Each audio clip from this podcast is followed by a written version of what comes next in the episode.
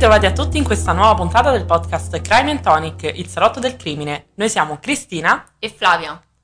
Allora, ben ritrovati, benvenuti. Oggi ci stiamo bevendo un ottimo martini. Mm-hmm. Sei contenta del martini? Molto perché abbiamo fatto questa nuova prova. Non l'avevamo mai fatto questo cocktail, io mai. No, vabbè, io ovviamente io consumo e basta, io non faccio.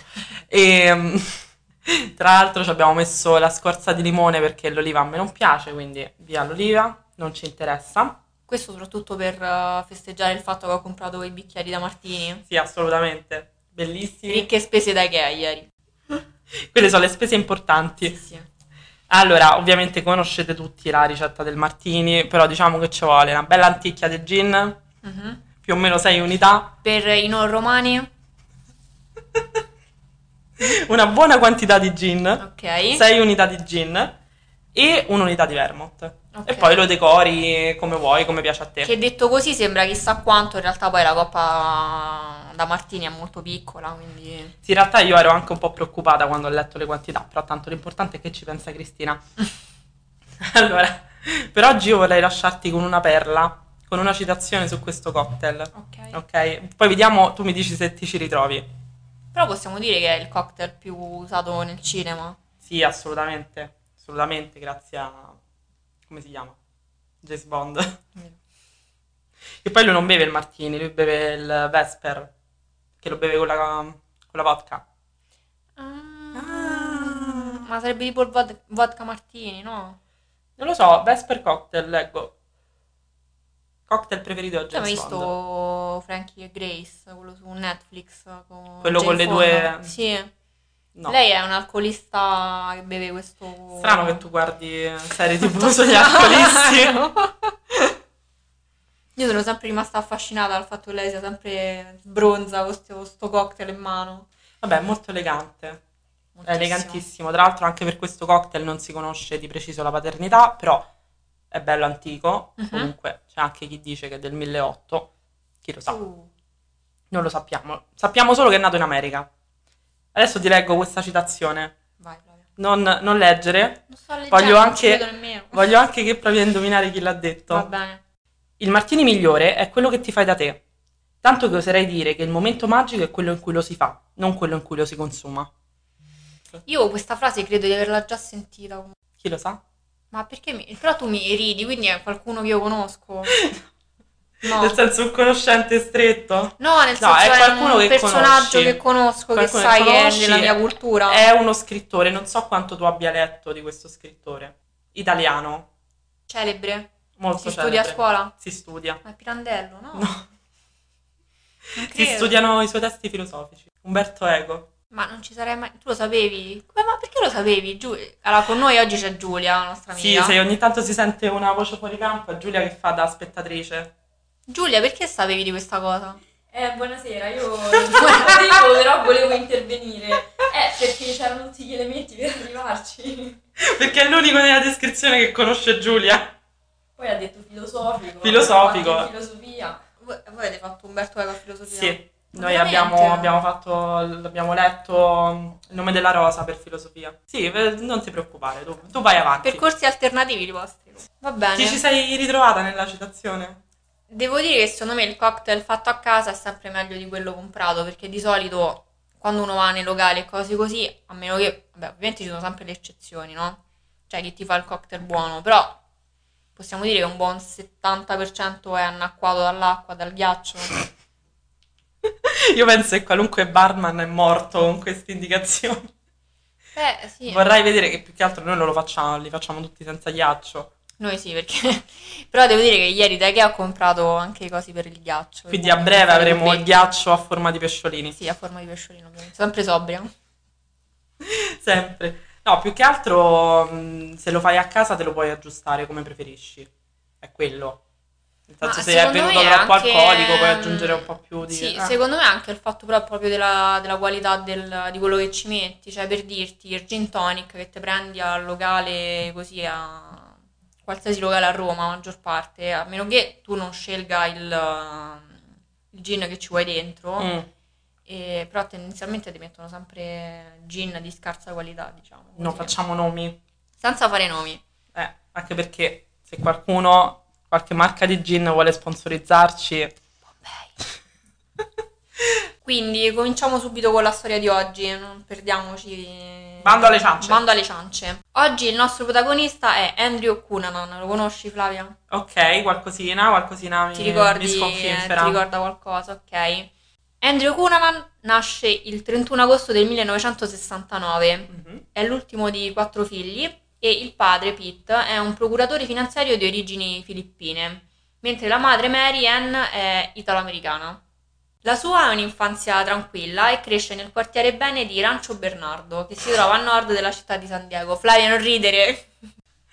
Arancio Bernardo non si può sentire. Bernardo. Io ogni tanto vorrei censurarle alcune cose, però poi per Ci dovere di cronaca, sì.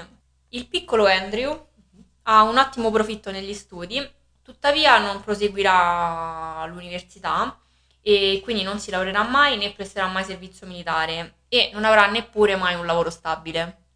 Ma perché poi era obbligatoria la leva militare come in Italia al tempo? Penso di sì, io non sono Eh. esperta, però insomma in quegli anni credo fosse obbligatoria. Cosa succede nel 1989? A parte tante altre cose belle. Tipo la nascita di Cristina. Esatto. Il padre abbandona la, la madre di Andrew E questa è fra le cose belle. ed i figli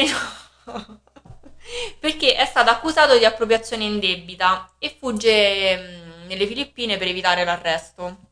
Andrew ingenuamente era convinto che il padre eh, conducesse nelle Filippine uno stile di vita eh, simile a quello che conduceva negli Stati Uniti, grazie al denaro che aveva accumulato illegalmente. Quindi che fa? Decide di raggiungerlo. Niente, arrivato nelle Filippine, in realtà scopre che il padre era quasi indigente e eh, spaesato da questo stile di vita misero eh, e totalmente differente da, da quelle che erano le sue abitudini, torna ben presto a San Francisco, in California. Nello stesso anno eh, la madre di Andrew apprende che il figlio è gay Mhm. e eh, durante una discussione che ne seguì, lui ebbe una reazione violenta e la sbatté contro un muro, mandandola al pronto soccorso dove ehm, le verrà riscontrata una slogatura ad una spalla. Carini entrambi. Sì, eh, lui già diciamo dimostra di avere un'indole violenta.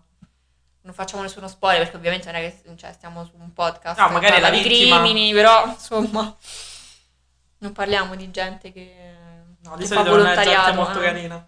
Il ragazzo però non intende rinunciare allo stile di vita che aveva avuto negli anni precedenti ed inizia a frequentare uomini maturi, ma soprattutto ricchi, diventando un gigolò di alto bordo. La vita criminale di Andrew Cuna- Cunanan si concentra tutta nel 1997, nei suoi ultimi tre mesi di vita. Per ragioni non chiarite si trasforma in un uh, feroce assassino e si pensa che eh, il, diciamo, il verificarsi di un tale epilogo sia dovuto al fatto che fosse caduto nella dipendenza da cocaina e da eroina e che si fosse anche dedicato allo spaccio. Nel settembre del 1996 rompe con il suo ultimo amante, John Blatchford, un ricco uomo anziano che lo aveva ospitato e sostenuto finanziariamente. Cunanan passa di nuovo da un giorno all'altro da una vita di lusso sfrenato ad una squallida e misera esistenza. Al culmine della disperazione riesce a convincere David Madson, che era un architetto 33 anni di Minneapolis, con cui aveva avuto una breve relazione a cavallo tra il 95 e il 96, a rivederlo. Due notti dopo, il 27 aprile, Andrew invitò un amico di, di nome Jeffrey Trail, eh, un ex ufficiale della Marina, nell'appartamento di, di Madson. La sera del 27 aprile, poco prima delle 22, i vicini di Madson sentirono delle grida e alcuni colpi sordi provenire dall'appartamento dell'architetto. Due giorni dopo, la polizia, chiamata dai colleghi di Madson, che nel frattempo però era svanito nel nulla, trovò il corpo di Jeffrey Trail avvolto in un tappeto, ucciso con 24 martellate alla testa. Ah, una cosa tranquilla. Una cosa easy, sì. Sì, sì, una festicciata tra amici. A questo punto risulta un po' controverso il ruolo della seconda vittima, eh, cioè di David Madson, che era sparito insieme a Cunanan. E durante le indagini alcuni vicini dichiararono di averlo visto insieme a Cunanan nell'ascensore del, del suo palazzo il giorno successivo all'omicidio di, di Trail. Sì, gli inquirenti insomma sospettavano che Madson fosse un complice di Cunanan. Anche perché il 2 maggio i due erano stati avvistati insieme sulla jeep dell'architetto a nord di Minneapolis mentre pranzavano ad un bar. La mattina successiva il corpo di Madson fu trovato sulla sponda orientale del lago Rush con delle ferite da arma da fuoco alla testa. Gli esami balistici indicarono una semiautomatica Taurus come arma del crimine e eh, proprio questa, questa pistola era in effetti di proprietà di Jeffrey Trail. La prima vittima. Esatto. Il 4 maggio Cunanan si recò a Chicago introducendosi in casa di Lee Miglin, un 72enne che era un importante immobiliarista del posto. Cosa fece a questo povero uomo? Questo povero vecchietto. Questo povero vecchietto fu torturato. Praticamente Cunanan gli avvolse la testa con eh, il nastro isolante, lasciando solo due forellini per, eh, per il naso. E poi lo pugnalò ripetutamente con un cacciavite e infine gli tagliò la testa con una sega da giardino. Ma questo è uno squilibrato. Sì, decisamente uno squilibrato. Cioè, ma a parte che ci sono già tre armi, tre armi diverse. Sì. Quindi non, non è neanche. fa- cioè, non lo puoi neanche ricondurre a un serial killer. Non è che dice un serial killer ha una malattia, non per giustificarli, però ha una malattia, ha una compulsione. Sì, Lui è qui, ab- proprio. sì, qui folle. abbiamo un martello, una semiautomatica e mm, un cacciavite. E tanta E anche una follia. sega. Tanta, tanta follia. Più che altro la cosa che mh, è rimasta sempre un po' poco chiara è il collegamento tra eh, Lee Miglin e Cunanan, perché in realtà non ci sono riscontri oggettivi che i due si conoscessero, Mm. però dal modus operandi di, di Cunanan sembra che appunto le sue vittime siano anche dei suoi conoscenti. Però quello che è emerso da delle indagini fatte da- dall'FBI è che mh, è praticamente improbabile che i due si conoscessero. Beh, adesso, nonostante frequentasse eh, persone più, più grandi di lui e ricche, non è, cioè, 72 anni, non mi sembra uno disposto a fare, fare baldoria e fargli fare la bella vita. Un come, possibile come- amante. sì, non è chiaro come lui si sia imbattuto in questo, in questo- Nel frattempo la fuga di Andrew Cunanan continua a bordo della Lexus e della sua ultima vittima, quindi di Lee Migling.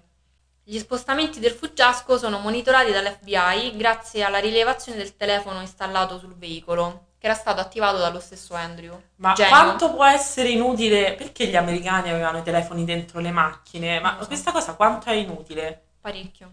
Cioè, il telefono fisso dentro un'auto. Però stiamo negli anni 90, dai. Cioè adesso è ridicolo, però stiamo comunque negli anni 90. Sì, ma era ridicolo anche allora. Nel New Jersey, sempre con la pistola di Trail, uccide il custode di un cimitero, il 45enne William Reese, per prendere il suo pick-up rosso e fuggire con quello fino in Florida, precisamente a Miami Beach, dove fa perdere di nuovo le sue tracce. La gente va a Miami per scomparire? Effettivamente torna sempre Miami come meta dei fuggiaschi. A questo punto ricercati. o mi sbaglio io e penso che effettivamente Miami ha talmente tanto crimine che alla fine uno si mischia in mezzo alla folla e via. Però davvero una città piena di poliziotti, c'è un traffico di armi, di, di Ma droga. forse c'è una guida per serial killer che consiglia di andare di fuggire a Miami. Può darsi, anche perché comunque Geccone, Jack Vecchia Volpe ci ha dato nel Eh sì. 94, quindi più o meno gli anni sono Vedi, quelli. vedi. Una volta arrivato a Miami Beach, Cunanan prese una stanza al Normandy Plaza. Il proprietario dell'albergo, Roger Felin, lo descrisse come un ragazzo gentile e cortese. Vabbè, fino a qui classica descrizione Sì, del serial proprio. killer. Per ben due mesi, uno dei dieci uomini più ricercati dell'FBI se ne andò in giro tranquillamente usando anche il suo nome al banco dei pegni per impegnare un oggetto rubato. Nel 69 siamo andati sulla Luna e negli anni 90 uno ricercato nella città con più crimine d'America, che no, non credo sia quella, sarà Detroit, però vabbè, è una città molto criminale in America. Va a un banco di pegni. Va a un banco dei pigni, usa il suo nome, Esatto. magari le sue viene- impronte digitali sì, non, non viene minimamente, va bene, dai. trovato. Ok. Bene, a questo Tra l'altro punto... lo stavano seguendo, Sì, fino a Era un tot l'hanno ricercato, seguito, sì, quindi sì. più o meno la zona dove era. Vabbè. sì, sì, è vero. Bene, questo è il momento Lucarelli. Prendiamo questa Ok. storia e mettiamo un attimino da parte. Sono le 8.45 del 14 luglio, quando una persona poco conosciuta, uno sconosciuto, un certo Gianni Versace, rientra nella sua residenza in Ocean Drive. E qui, spoilerone, quasi capito di Spoilerone. cosa stiamo parlando. Spoilerone, sì. Dopo aver sorseggiato il suo abituale caffè e letto i giornali, si accinge a rientrare a casa e proprio mentre sta aprendo il cancello di metallo della villa, gli compare davanti Andrew Cunanan in maglietta bianca e pantaloncini grigi che gli esplode due colpi alla testa. Versace si accascia sui gradini dell'ingresso della sua villa.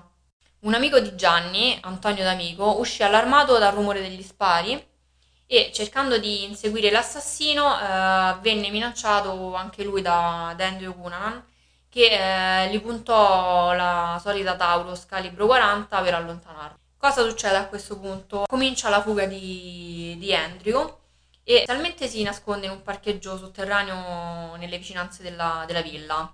Ed è proprio qui che appunto viene ritrovato il pick-up rosso su cui viaggiava. Dentro l'auto vengono rinvenuti vestiti insanguinati e un passaporto americano con il nome di Philip Cunanan. A questo punto di Andrew si perdono le tracce fino a quando il 23 luglio del 97 il suo corpo viene ritrovato dalla polizia in una lussuosa casa galleggiante sempre a Miami Beach. Il suo corpo venne ritrovato dal vigilante Fernando Carreira che riferì di aver sentito un colpo di pistola e di essere corso all'interno del- della casa. Cunanan si era sparato alla testa con, eh, con la Taurus. Ed è per questo che noi non conosciamo motivazioni. Alcuni, esatto, alcuni dettagli perché si è tolto la vita. La sua fuga è finita. Allora, cioè, riguardo a quella cosa che abbiamo detto prima, no? del, del fatto conoscesse tutte le sue vittime o meno, che senso ha andare a sparare a Gianni Versace e poi non sparare alla persona che ti ha visto sparare a Gianni? Non lo so, è veramente non Quindi sense. forse evidentemente conosceva le sue vittime. A me questo di Versace mi è un po' sembrato un attacco a un certo, una certa mondanità, un certo stile di vita che probabilmente lui non può, cioè a cui lui aspirava, ma probabilmente aveva capito di non essere in grado di raggiungere. Potrebbe anche essere, però sei a Miami, quante persone famose ci saranno state? Non lo so.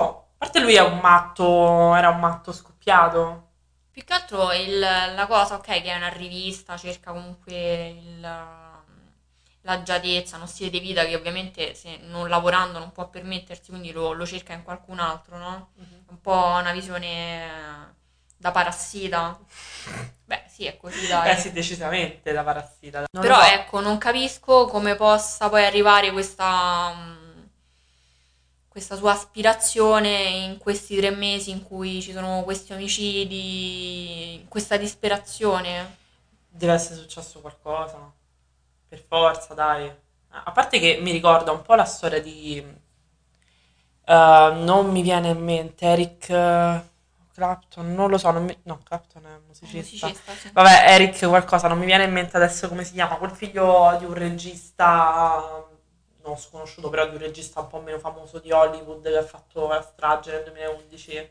Ah, sì, ho capito. Eh, mi ricorda un po' quel tipo di personalità, anche lì c'era una persona che era molto delusa dalla vita, senza motivazioni, che si è sfogato in vari modi su altre persone, perché anche lì aveva ucciso due compagni, due conquilini e poi è andato ad uccidere altre persone, tutto perché non aveva una fidanzata, cioè Mhm. mi sembra molto quello stile di, di omicidio per, per capriccio.